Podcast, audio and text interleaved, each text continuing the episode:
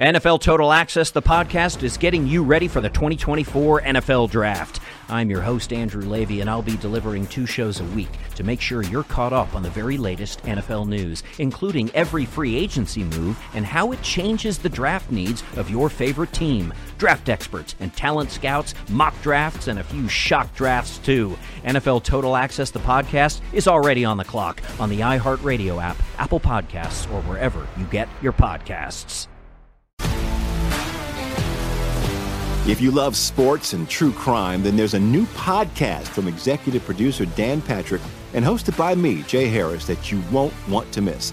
Playing Dirty: Sports Scandals. Each week, I'm squeezing the juiciest details from some of the biggest sports scandals ever.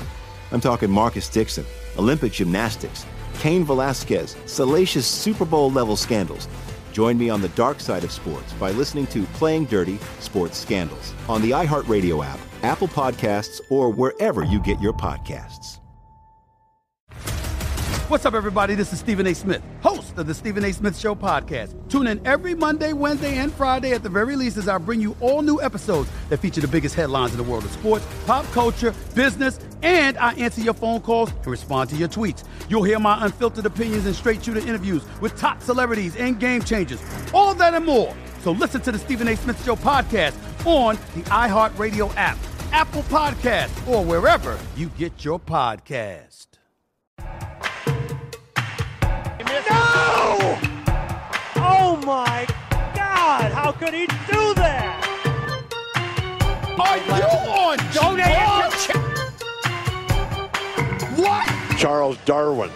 The nerves is where it's at. Welcome, everybody, back into Nerd Sesh. As always, I'm Carson Braver, and alongside me is Logan Camden, and today we have some breaking news to react to. Kyrie Irving, just two days after requesting a trade, rather shockingly, might I add, has been dealt to the Dallas Mavericks in exchange for Dorian Finney-Smith, Spencer Dinwiddie, an unprotected twenty twenty-nine first and second round picks in both twenty twenty-seven and twenty twenty-nine. The Nets will also be sending, with Kyrie, Markieff Morris. Logan, obviously this is Uh, pretty insane how fast things moved here. Potentially a trade that could change the dynamic in a very open West. What do you think about this? Let's start with Dallas's side.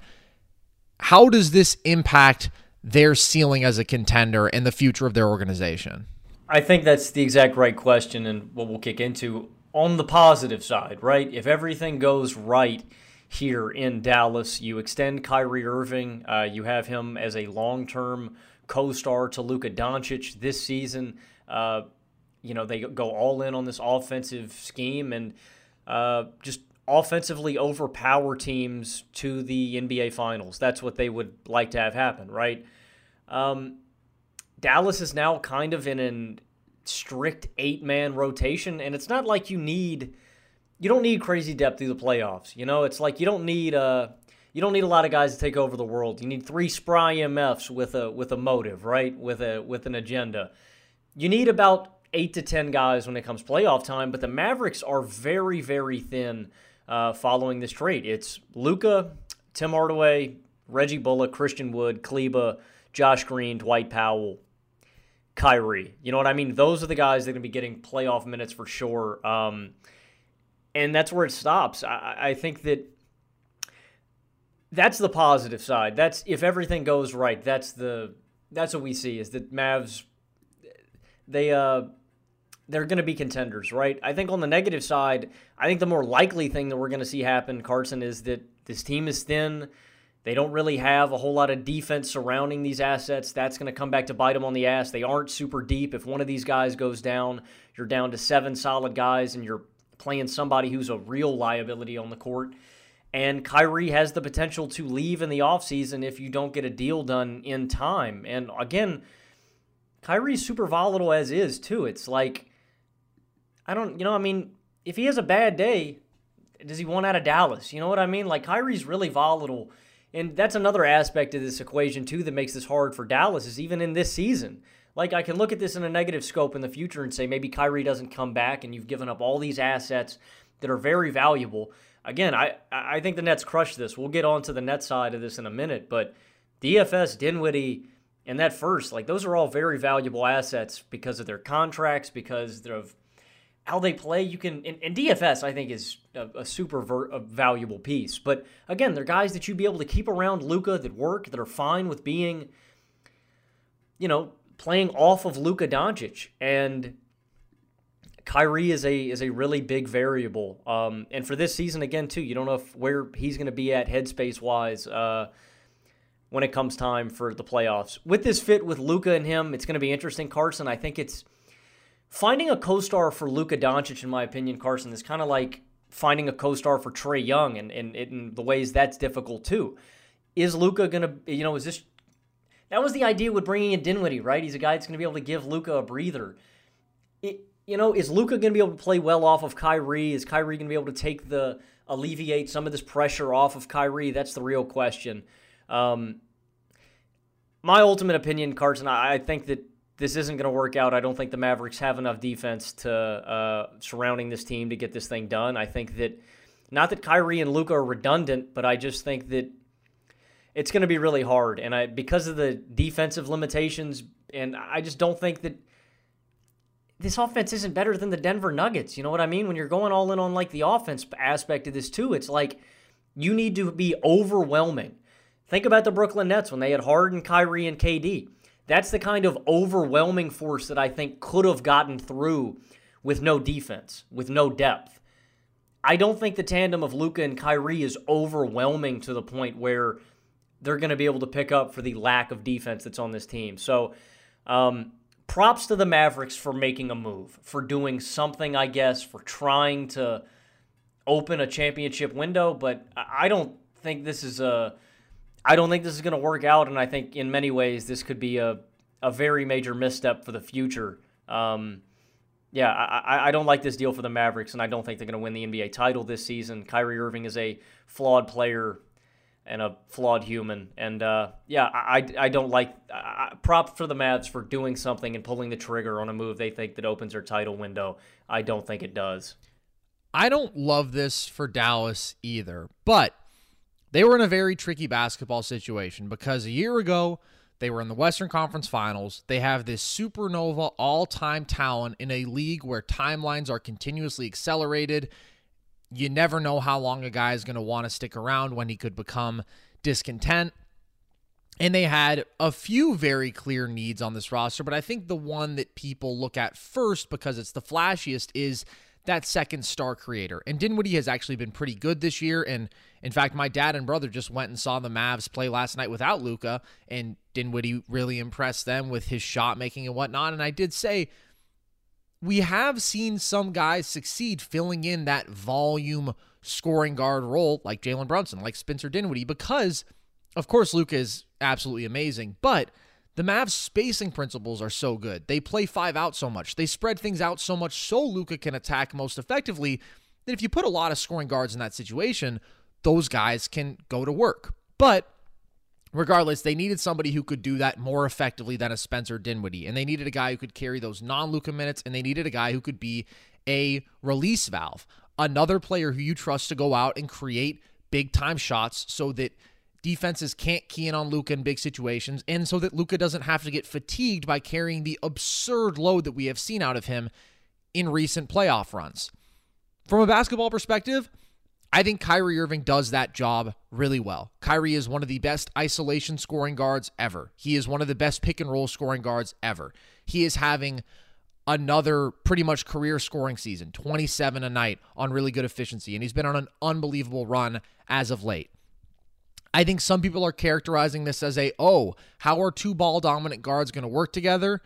I don't consider Kyrie a ball-dominant guard. Kyrie is not a guy who, like a Luka or a LeBron or a Trae, tries to facilitate every possession and is going to run super high-volume pick and roll, and it's going to be either, all right, I'm making my playmaking read, or I'm getting to my spot. No matter what, I'm determining the outcome. No, Kyrie has played with LeBron in a role like he's going to fill for the Mavs. He's played alongside both James Harden and Kevin Durant and thrived in that environment. He is not a control-the-game puppet master type, and therefore I think he is really a pretty much perfect offensive complement for this team. Here's the brutal reality of it, though. They looked at their roster. They said, we're far away.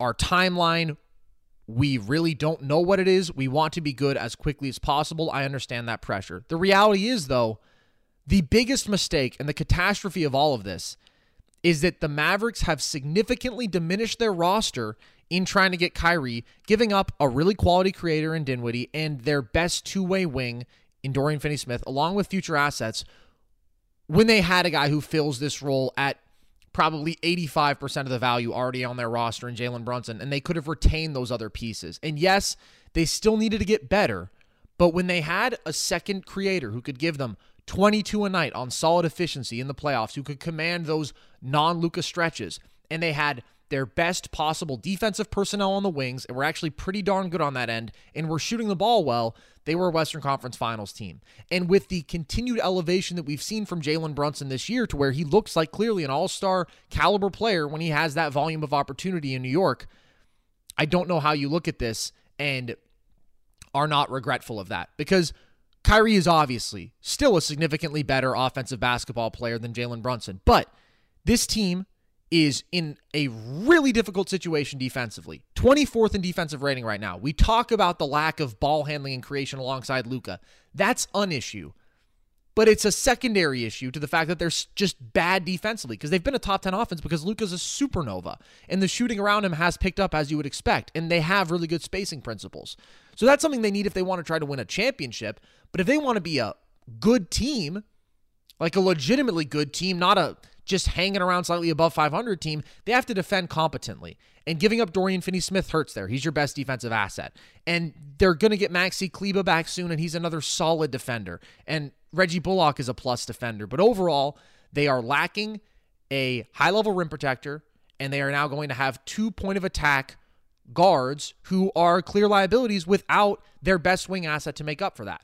And so when I look at this roster, I think, yes, they needed that secondary shot maker. They also need to get a lot better on the wings. And that's partly why I feel a bit uncomfortable with this move, because I understand.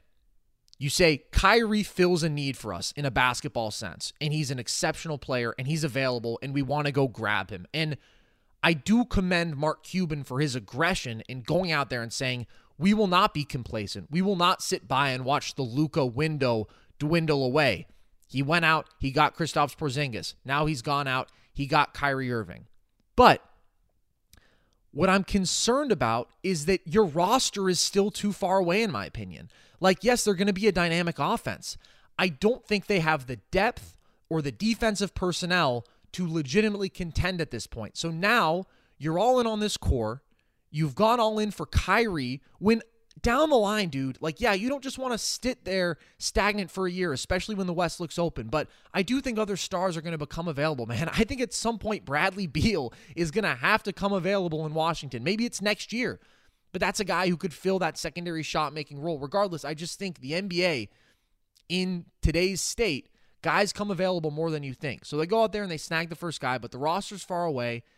An extension is not guaranteed. We don't know what sort of conversations they've had internally, but guess what? Honestly, I don't think anything Kyrie says to you even matters. He guaranteed he was going to stick around in Boston to thousands of people in the stands and millions of people on T V, and then he dipped and left a really good basketball situation. So to me, when you are not championship good, no matter what, in my opinion, just given the limitations they have elsewhere on this roster, Kyrie is not the guy you want to go get, because there's too much risk there. And I'm not talking about in a basketball sense. I'm talking about in a Kyrie Irving sense. He could be unhappy with the winning. He could be unhappy with being second fiddle to Luka. He might not like living in Dallas. Like, there's just so many factors for him, not to mention that his health is a legitimate concern at all times. Three of the last five seasons, Logan, Kyrie Irving has ended injured and has been either unable to contribute to his team in the playoffs, or his team was not in the playoffs because he was injured. So I understand it. I understand why you pulled the trigger, but I was much more inclined to like this move for a team like the Lakers, where it was, hey, we might as well go all in. Let's push all our chips. We have thirty-eight-year-old LeBron. We already have Anthony Davis. Our supporting cast already sucks. Let's just try to have overwhelming firepower. The Dallas Mavericks are not in that situation, Logan. Their best player is twenty-three years old. I know it doesn't feel like they have time, and I know it's disappointing, and I know that their roster isn't where it needs to be, but my concern is you go all in on Kyrie, and if things go south here, if he leaves eventually, if he demands a trade, whatever, if in a couple years this seems to be fizzling out, you are screwed. And I don't know how many more cracks at this thing you're going to get with Luka Doncic. Like, to me, it just makes sense to try to build up the rest of the roster as much as you can because you need that no matter what. And then when that second star who you feel really comfortable is with is there, you take it. And I understand nothing is guaranteed in the N B A, but I'm telling you, with the level of player mobility that we see right now, like last year, we, we saw C J McCollum get flipped. This year, it's Kyrie Irving. Next year, there's going to be another guy, and there's a lot of dynamic scoring guards out there. So I think that, yeah, this raises their ceiling because if they can get really engaged defensively, even with personnel limitations, they can be okay there. I don't think they have last year's ceiling, but they can be okay, and they can be really good offensively. But I don't think they can reach a high enough ceiling defensively to become a true championship contender. And uh, given that, I just don't want Kyrie Irving here because guess what? I think the majority of the outcomes here lead to this failing, lead to Kyrie wanting out. I mean, if you think Kyrie's staying anywhere for the entirety of a max contract, I would have to question your awareness of his behavior patterns. And it's just, to me, too rose-colored glasses to look at this all and say, wow, it's a really good basketball fit. I think it's going to work out perfectly. Not how it works with Kyrie. He was on the most talented offensive team ever, and it's not his fault purely, but guess what? It fell apart. It crumbled. Nothing is guaranteed, and it's just a very, very high-risk situation, in my opinion, when I don't know that the reward is quite high enough to justify it. Well, yeah, I mean, if you don't get a chip with Kyrie, um, this is a failure. Yeah, if Kyrie moves on, this is a failure. I mean, the I think the biggest thing you hit on, Carson, is like in the ways that they didn't retain Jalen Brunson, right? If you think the Mavs should have paid him, so you lose out a guy who's perfect alongside Luka Doncic, absolutely perfect, can play on ball, can play off ball in minutes where Luka's not out there in entire games. I mean, you saw when Luka was injured. You know, Brunson's dropping thirty pieces on people's heads. You can apply that same kind of logic here to, and again, I mean, it's like an ego thing. You can apply that exact same logic here to Dinwiddie and Finney-Smith. No, they're not guys who are going to win you an N B A title right now. Dorian Finney-Smith is not going to go out there and drop thirty a night in a playoff run.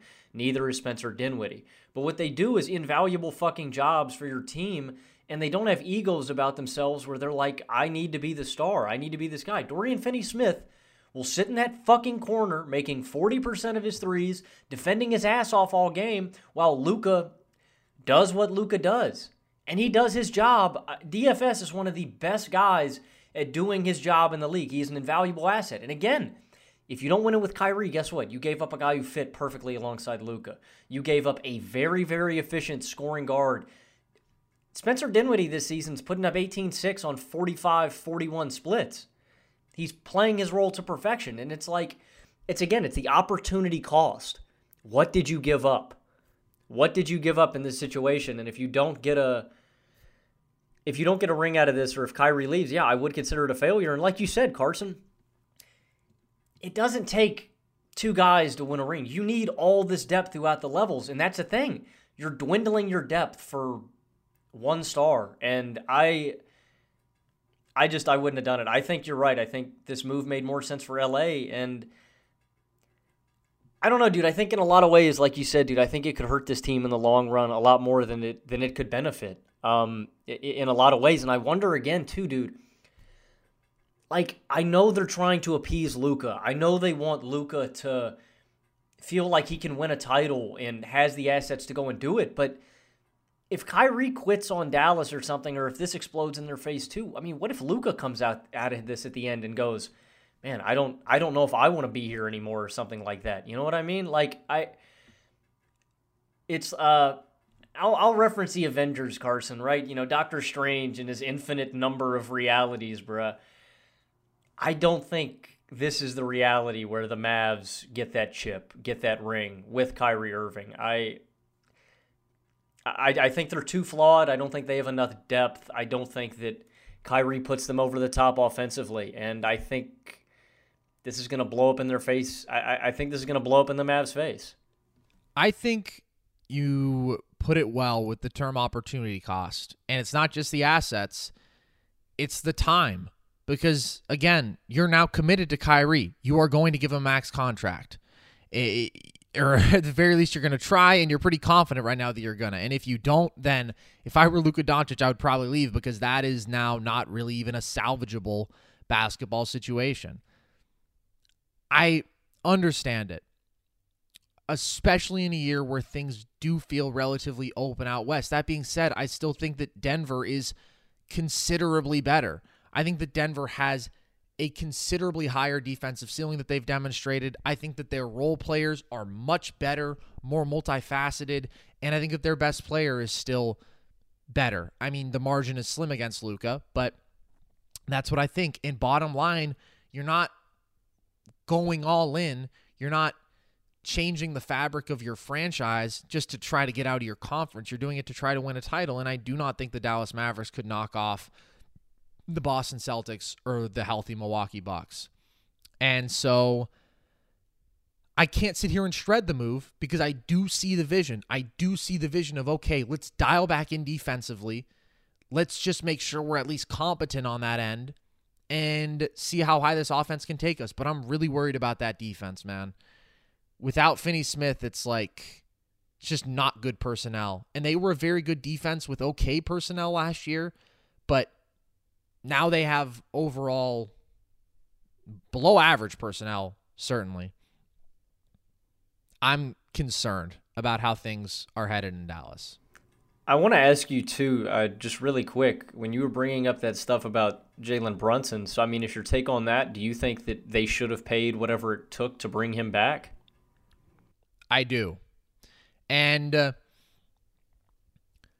it's hard, because the bottom line is it's hard to build a championship roster, and that's why it's hard to shred going out and get a basketball player the caliber of Kyrie Irving, even with all the factors we've considered, the roster being far away, his pure lunacy, his health issues. It's hard to build a championship roster. And even with Jalen Brunson, I think they would have needed to get better. I think they would have needed to add probably like one more real high-level wing, better than the guys who they've had, because I like Dorian Finney-Smith a lot, but he shouldn't be your best wing if you're trying to win a title. Like, if they could have had a guy Andrew Wiggins caliber, not saying Andrew Wiggins would for any reason become available, but think that kind of guy, like a top forty, really good two-way wing. I mean, an, an, an then that Ananobi would have been a title roster. A, yeah. Well, uh, sure. O G, right?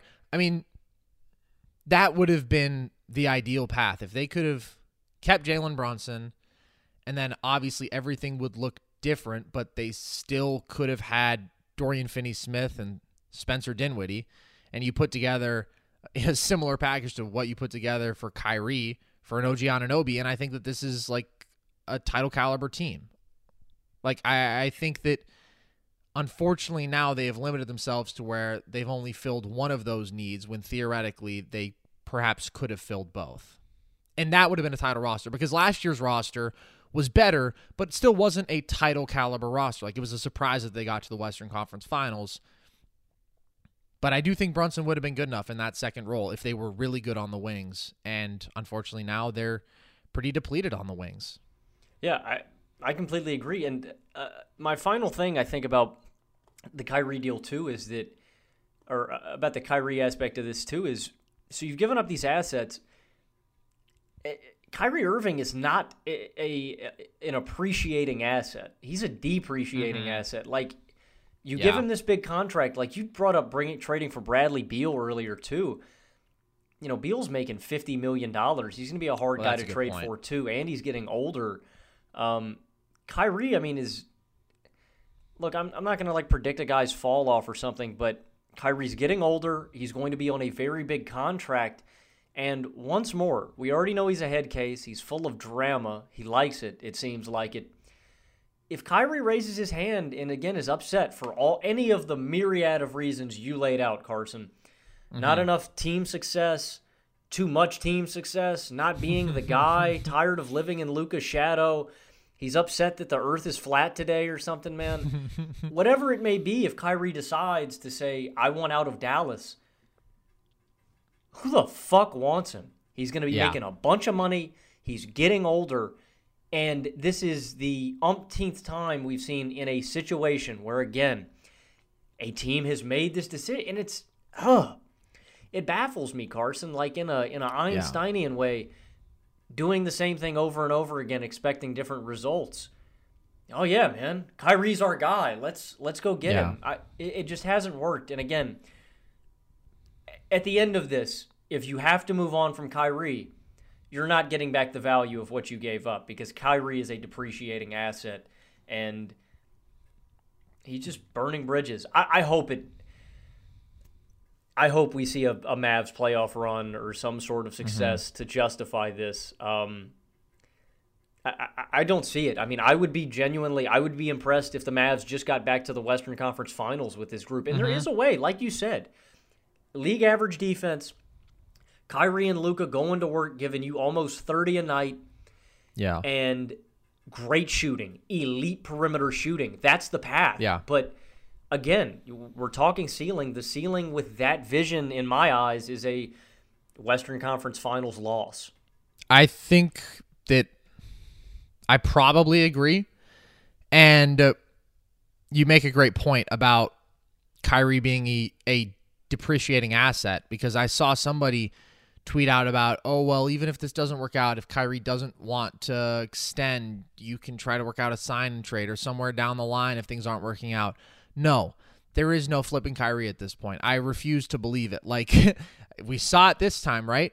But at some point, you have to look at the track record of teams who are so-called contenders, who are on paper contenders, and yet this is year six since Kyrie has left Cleveland. He's been in about he's been in one of those situations every year except for twenty nineteen twenty when K D was hurt and then he was hurt for most of the year, and he hasn't made a conference finals. One of his teams has made a conference finals without him. He has not made a conference finals. He has consistently either ran from great basketball situations or undone great basketball situations. And if this is the fourth, then I don't know, man. I think there comes a point where you have to be aware enough that you can't delude yourself into that. Like, desperation is eternal. Logan, did you stub your toe or something? He's screaming in pain silently. I have just caught the most vicious cramp of my life. He's cramping. Kyrie has put some sort of demon on him. I didn't mean to sidetrack the pod. I am cramping up so hard in my left leg right now. Oh, I'm really sorry, man. Well, I guess my point was that I think the Kyrie circus is on its final stop. And uh, that's not to say that if this goes south, nobody will take him for anything, but I don't know what his value is going to be. You're certainly not getting ninety cents on the dollar. I mean, you're getting ripped off given the caliber of pure basketball player that he is because of the negative that he is in so many other ways. So let's look at some of the other angles of this deal. We mentioned the Lakers, why we felt that he would have been a smarter gamble for L A to take. How much do you think they regret missing out on this? By the way, I will add that LeBron just tweeted a few minutes ago, maybe it's me. So clearly he's going through it, probably bumping some Marvin's room right now. How does L A come out of all this? Um, I mean, I, yeah, I think... I think Los Angeles is uh, is upset, but I mean, if you look at this in any prism, I don't know how the Lakers were ever going to have enough assets to get this deal done. Um, they give up Russell Westbrook, uh, a pair of future first, and Lonnie Walker. Sick. That's awesome. I mean, those firsts are crazy valuable. I do want to say that that if if they had thrown two on the table, I don't know what the you know deal would have been. Uh, those firsts are going to be super valuable, but it's like, why the fuck? The Nets still want to contend. Have you looked at the Nets roster? The Nets roster is great. Top to bottom, like, They have great depth. They have great pieces, and they have an identity. Russ coming in there would fuck everything up, and you're not, you know, I, I think this deal makes, it's not one-to-one. It's not apples to apples, but it's very close to ninety to one hundred to, the, and what I mean by that is the amount that they got back for Kyrie. Uh, I think they, you know, they got players that are going to come in and step into this rotation and be impactful, good pieces. Um, so I don't think the Lakers ever had the assets to get this thing done unless the Nets were just banking on those future firsts, which, like you mentioned in our last episode too, Carson, they need because they gave up a fuck ton in the James Harden deal. Um, anyway, I mean, I, I think the Lakers should be upset, and but I don't know what they could have done. You know, I mean, this is all on LeBron. This is all because you got Russ. Like, it's... And again, dude, I still don't understand the the the crowd that thinks Russ is a, a valuable asset in any kind. He's he's horrible. He stinks. I, I think Russ is a great human being. I think he's a good person. Um, whippy. He's, he's not a positive basketball asset. And, uh, yeah, I mean, if they had gotten Kyrie, I think the Lakers would be legit contenders out in the West this season. Um, it would be very similar to the title run, I think, in twenty twenty with less depth. But uh, I think the Lakers are – I don't know what the Lakers do at this point. Uh, you've – sadly, they've, they're going to waste a year of LeBron again, you know, one of the final years of LeBron. Um, A D can't stay healthy. I think they should – I think they should be upset that they couldn't get a deal done, but I don't think they ever had the assets to get the deal done. But the biggest thing is that you're wasting a year of LeBron, and that's criminal. That's genuinely criminal. I agree.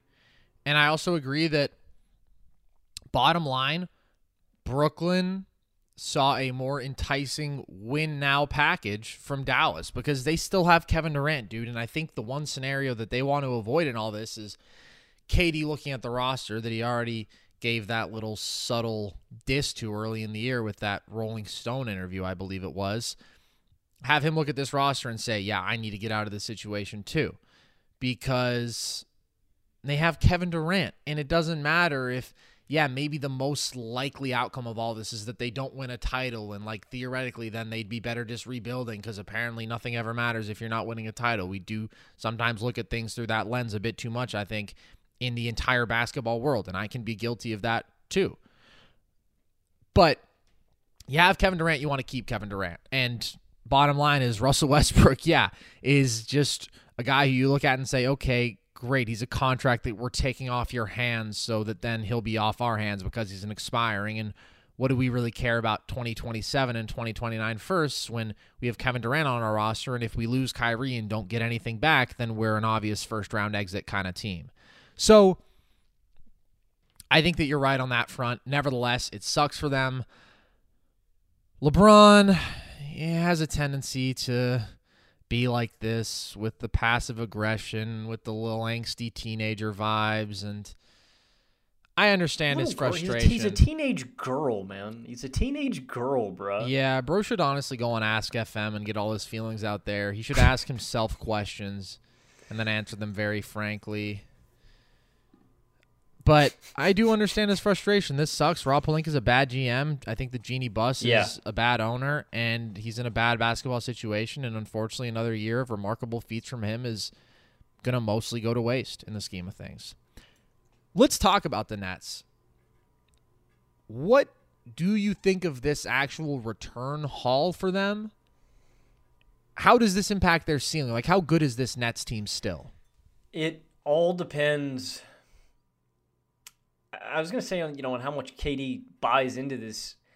It's all how well they work off K D. I mean, I do see a world in which the Nets can win a playoff series and make things interesting. This team's deep, dude. This team is fucking solid.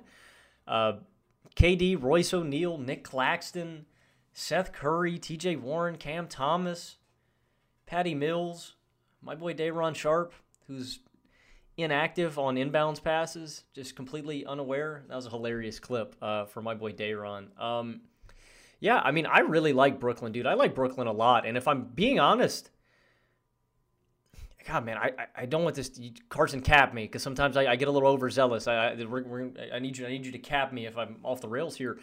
I maybe like Brooklyn more with Dinwiddie in D F S than with Kyrie. Like, call me crazy. I,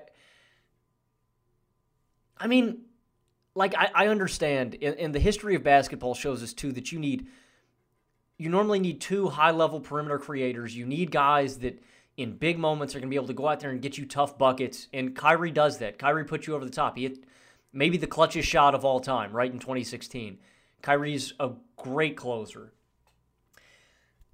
I just think, I mean, D F S is invaluable. The defensive ceiling I think this team is going to be able to reach with him on the court. I mean, Royce O'Neal, uh, like, like you're going Dinwiddie, O'Neal, uh, K D, uh, D F S, you know, Nick Claxton at the five, dude. I mean, you've got a really versatile, tall, long, switchable defensive lineup. You've got shooters all up and down this roster. Uh, it sounds like Joe Harris is getting shopped and could get moved as well. I don't really think he's...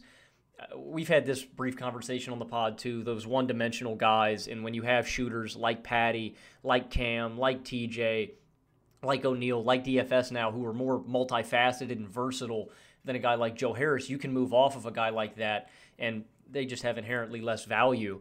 Um, so I don't want to say that like I like them more without Kyrie, because Kyrie's a killer, and I don't want to downplay what Kyrie is, but I think there's definitely... I'm hoping for more harmony here. Um, I don't know if that's wishful thinking. And I, I, I do, like, I, I want to ask you this too, Carson. With the change, I guess the second biggest name value guy here, is there any more pressure on Ben Simmons now um, at all that, that now that Kyrie's gone? Like, I, I saw some report. Uh, it was such a stupid picture. Uh, report, K D is less than enthralled with Ben Simmons. No shit. We're all less than enthralled with what Ben Simmons is. We have been for seven years now, you know? Um, so, look, I, I like them. I think that they're going to be a really good three and D team, and K D's going to have to be healthy and lead this team fully. Um, I like them a lot, too. It opens the door a little bit for more Cam Thomas minutes, which after that game the other night, good Lord, man. Uh, forty-piece, and I think sub thirty minutes, dude. Absolutely disgusting. That's what Cam Thomas does. He gets buckets. Uh, Carson Braver favorite Cam Thomas, bro. The GOAT. And maybe that's why I was also fired up, too. I was like, man, fuck Kyrie. We got Cam Thomas, bro. We're going to be fine. Um, I like I like the Nets a lot. I love their depth. I love the defensive ceiling that I think they're going to be able to reach. They have a ton of shooting. They're long. They've got Yuta Wat- Watanabe, man. I mean... And K D's going to lead the charge. I, I really like the Nets a lot. I think they got back decent value for Kyrie. I think they're going to be a really tough team to deal with night to night, too. And uh, I'm hoping for harmony in this locker room, dude. That's that's what I'm hoping for. Do you uh, do you think they got back requisite value? Do you think their ceiling has changed after this move? I think their ceiling is lower. And... Uh... It's not just because of how good of a basketball player Kyrie is. It's also just a matter of roster needs. Like, I look at Dallas and I say they really need good two-way wings. I look at Brooklyn and I say, well, we've already seen them when they're fully healthy and engaged reach a pretty high defensive ceiling this year. Nick Claxton is a phenomenal defensive weapon who gives them a very high ceiling when they have other rangy, switchable, long wings, your Royce O'Neals, your Kevin Durant's. I don't think that they need a Dorian Finney-Smith in the same way that the Mavs do. And then Kyrie's secondary creation alongside K D is what makes this offense really scary, because otherwise, like, yeah, it's K D who's this unbelievable all-around weapon and has grown as a facilitator and is always going to be probably, in my opinion, the most lethal scorer in basketball. But there isn't that kind of dynamic creation around him that makes this like uh, all-around title caliber team to me, where it's absolutely elite offense and really, really good defense too. So I do think that they took a step back, and I don't think that they really have the firepower now to go head-to-head in a series with healthy Boston, healthy Milwaukee and win. It would require insane Spencer Dinwiddie, which is not something that I want to bet on. He's been really good this year, but he does have a tendency throughout his career to be erratic and at times inefficient, and it's just many steps down from Kyrie Irving night to night, the level of offensive brilliance you see from him complementing K D in this entire roster. So I think that they're not in that same tier. I feel pretty confident about that. I still do think they can win a playoff series. I don't really know about beyond that. So that hurts. I love Cam Thomas. Cam Thomas is another guy who, just to tie it back into the phenomenon that I was talking about early in this podcast at the beginning with Dinwiddie impressing my dad and my brother last night, it's like, listen, if you give skilled guards good spacing and a lot of touches, this isn't a one-off with Cam Thomas. We've seen him now score forty-four, but we saw him drop thirty-three earlier in the year on a night when everybody else was out. We saw him score thirty last year. Like, the dude is a tough bucket. And if you put him in a position where he can go out there and show, like, yeah, he may not be the most all-around winning basketball. He might not be a good offensive engine at this point, but he can go get buckets. But yeah, as exciting as that may be, he is not really filling any of that Kyrie Irving value. So I think this sucks for Kevin Durant, and I think it sucks for the Nets, and I really wanted to see this team at least try to reach their potential, and they were.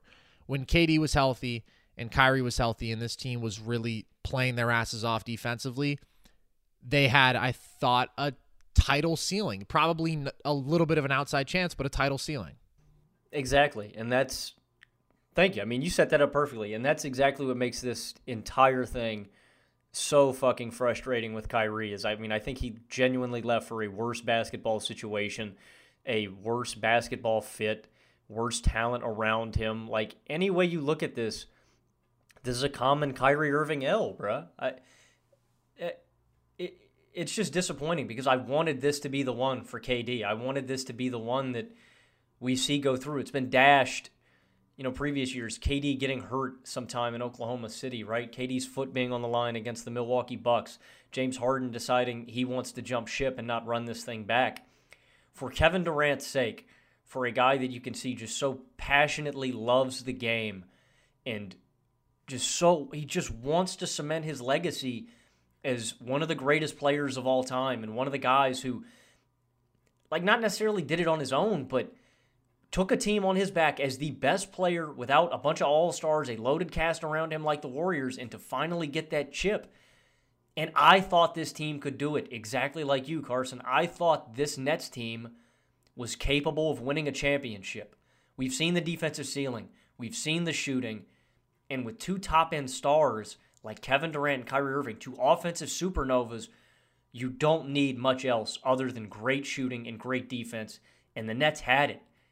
And it, I feel, I feel like, I don't know, man. I feel like disrespected that we didn't get to see this thing play out. I feel like, uh, I feel like somebody just baked a cake in front of me and then just like smacked it out of my hand. You know, they were like, "Here you go," and then I wanted to see the cake get eaten too. And I, I thought the Nets had a real chance. I don't think the Nets have a path to a title now. I don't think the Mavs have a path to the title. Uh, Either, uh, you know, and that's what's so frustrating. I wanted to see this Nets team finally play it out. I was looking forward to it, bro. I was really excited, and Kyrie does it again. Here's what I do hope to see from the Nets. There is reporting that they are going to continue to try to be aggressive, use the picks that they've just acquired, which, of course, is that twenty twenty-seven first from Dallas. They also already have that twenty twenty-seven first from Philly, and go out there and make another move or two to improve at the deadline. And if they're able to flip this all, and I don't know what combination it would be, but you have a mid-sized contract in Joe Harris. I don't think anybody is taking Ben Simmons, as nice as it would be to match evenly with another star contract. You got two-plus years of Ben Simmons left. I don't think anybody is taking that contract on because it's not like the Nets have an overwhelming wealth of picks that they can attach with that because Ben Simmons is a negative asset at that contract. But as has been discussed, this could be a very active deadline. There are a lot of teams that you look at that are rich with talent but aren't quite that good that may be looking to move off of a really good player. And I think you look at Toronto, all the talk overall has been about O G Anunoby. I think that he would help pretty much any situation in terms of winning basketball, but what would probably make more sense for Brooklyn would be Fred VanVleet. with his playmaking, with his shot making from the perimeter. And again, I don't know what exact package you give up there. Maybe it's Harris, Dinwiddie, and a couple of firsts. I don't know if that's too much value to give up for VanVleet at this point. As I say it out loud, it might be, but he's an, a gettable guy, right? Like, it's not, oh my God, the haul we would have to give up for Fred VanVleet would decimate our roster. And I think he could really help, because I do think they need more of that dynamic offensive creation right now. He's had a bad year, but Logan, last year you were saying Fred VanVleet needed to be an all-star starter. Like, this is a really good all-around basketball player.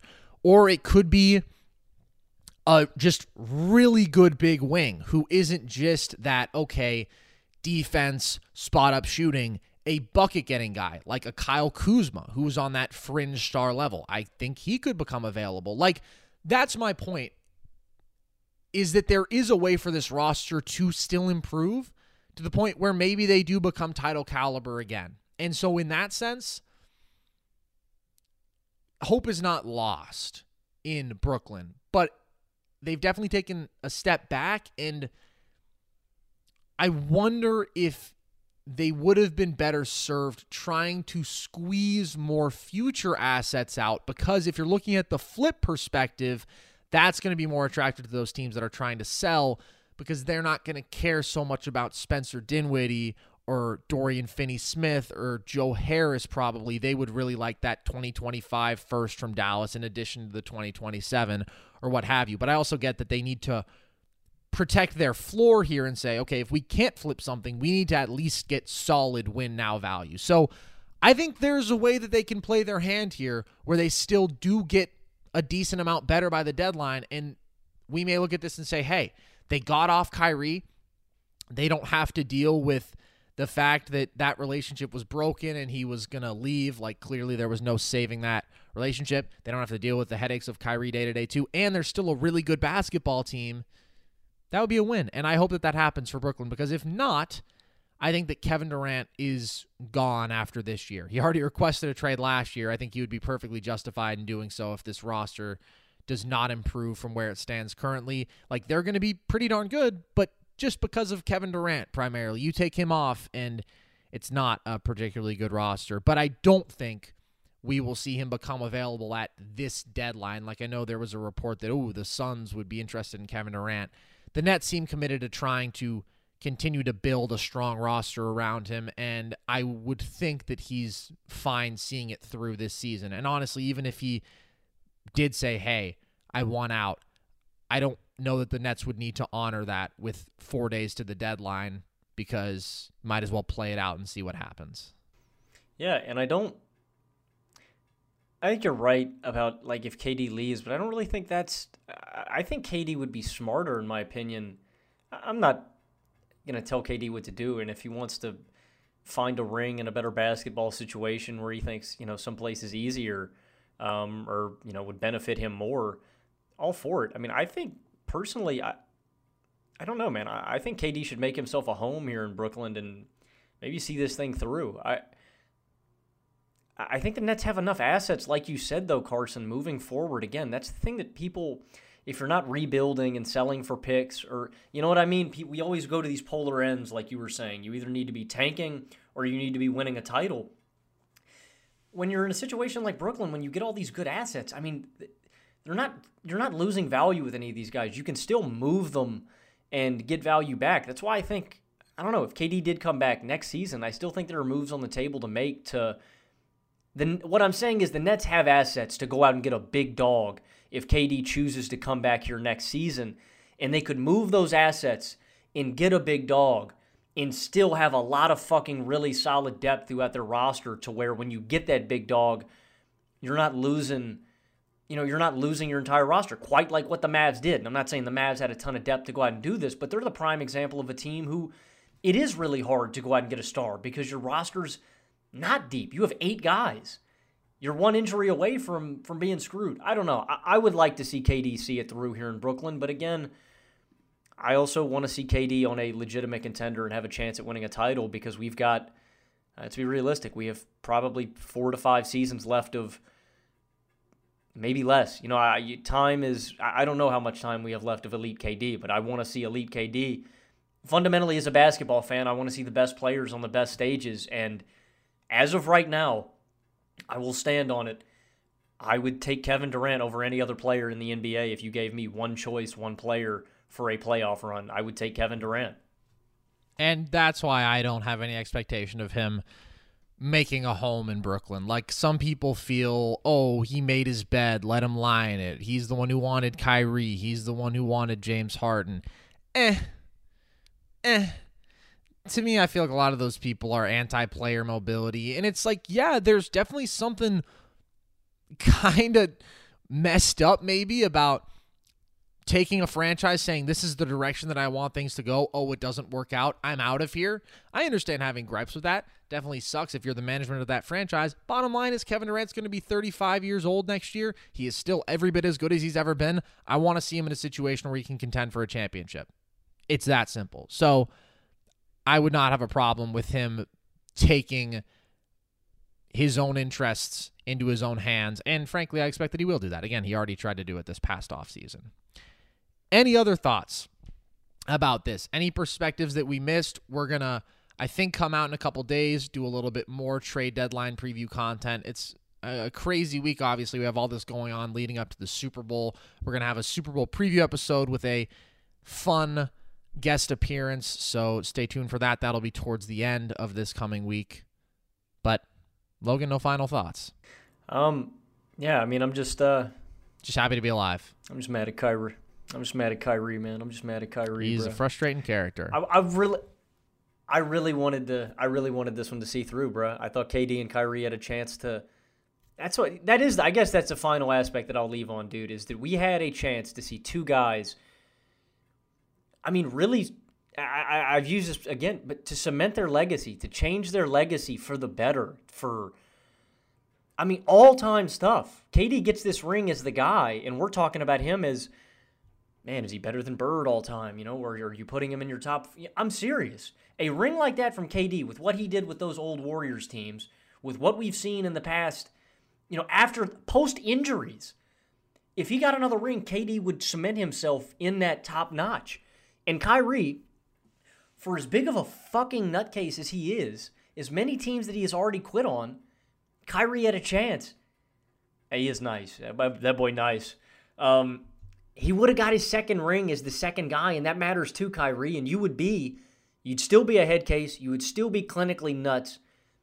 You'd be, that wouldn't matter. We'd let that go by the wayside because you got a chip with your boy, and you finally followed through on something that you said you were going to do. And Kyrie is who, he, who I thought he was. And sadly, K D got boned hard, hard. That's a bit graphic, but yeah, I agree f- from the legacy perspective, and this is what I made a TikTok about and addressed in our Kyrie Requests a Trade podcast. His legacy has become insanity. It has become just lunacy off the court. The earth is flat. I'm like Martin Luther King Junior because I'm not getting the vaccine. Promoting a documentary with anti-Semitic content.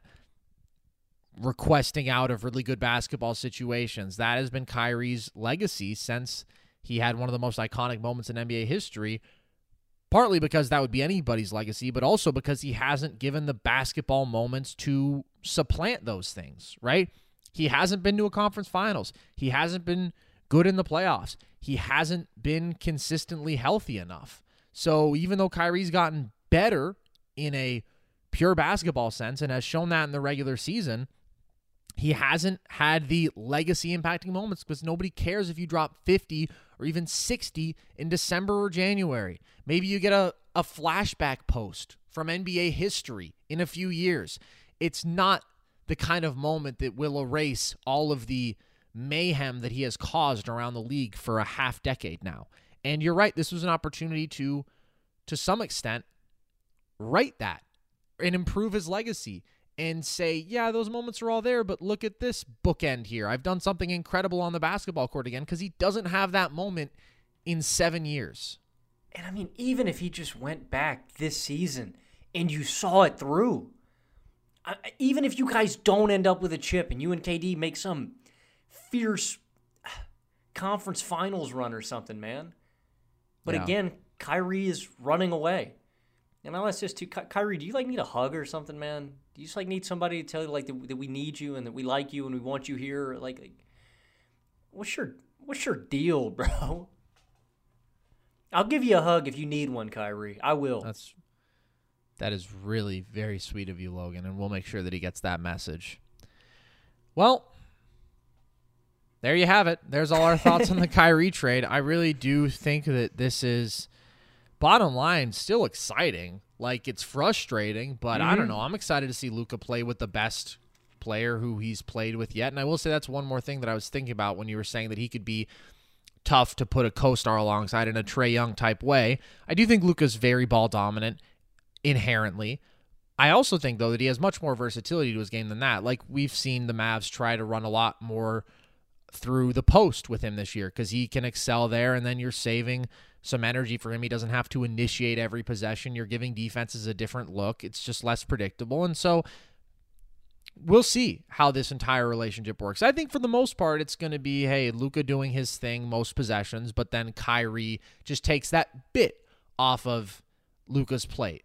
Like, I don't think we're going to see Luka, you know, doing a ton off the ball, right? I don't think we're going to see Luka being a, a ready volume catch and shoot threat where Kyrie's running a ton of possessions. No, but Kyrie is going to be the most dynamic shot maker who he has played with and the best release valve who he has played with by far, and a guy who does operate well off the ball, not in like a Steph Curry sense, moving around, creating opportunities, but in a, hey, give me the ball when you have attracted the attention of the defense or just when you need somebody else to go make a play, and he will do so quickly and very, very effectively.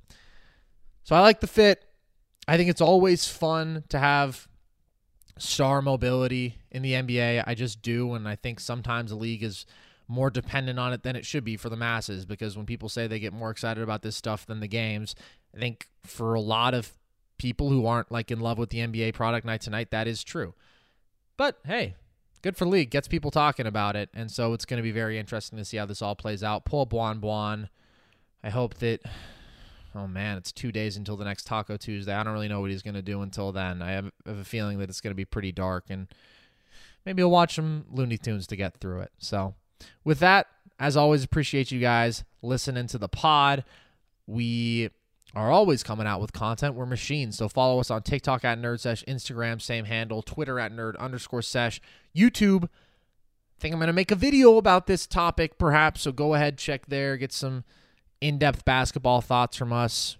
Almost weekly analysis content. Very good place to follow us. Join our Discord if you want to be able to talk sports with us at all times. We're trying to build out that community. Would be a, a fun place to have a dialogue about the Kyrie thing. So you can find that link in our link tree, which is in the bio of any of our social media handles. And you can also find in that same spot in our link tree, Omada, where you can sign up and compete with us daily in uh, some pretty fun sports picks. We've talked about this before, but you can basically pick games conventionally, like a money line style, except there's no real money involved, so there's no risk. You get the thrill without the risk, effectively. And sometimes they come up with really cool head-to-head player prop stuff. For the Super Bowl, there's going to be some fun, random, non-football stuff in there that it's all just fun to pick. So it's a, a really cool thing to get in the habit of doing daily. And we're going to have a reward for whoever wins our, our group come playoff time that we will make a more official announcement about soon. So go ahead, get in there nice and early, and uh, yeah, support Nerd Sesh in, in as many ways as you choose to, and we appreciate you guys doing whatever you do. So, as always, I've been Carson Braver. I've been up late watching a little Tom and Jerry. Real. And this was LeBron Sesh.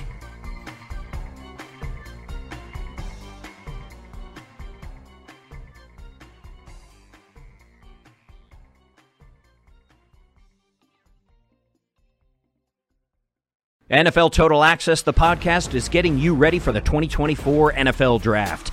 I'm your host, Andrew Levy, and I'll be delivering two shows a week to make sure you're caught up on the very latest N F L news, including every free agency move and how it changes the draft needs of your favorite team. Draft experts and talent scouts, mock drafts, and a few shock drafts, too. N F L Total Access, the podcast, is already on the clock on the iHeartRadio app, Apple Podcasts, or wherever you get your podcasts.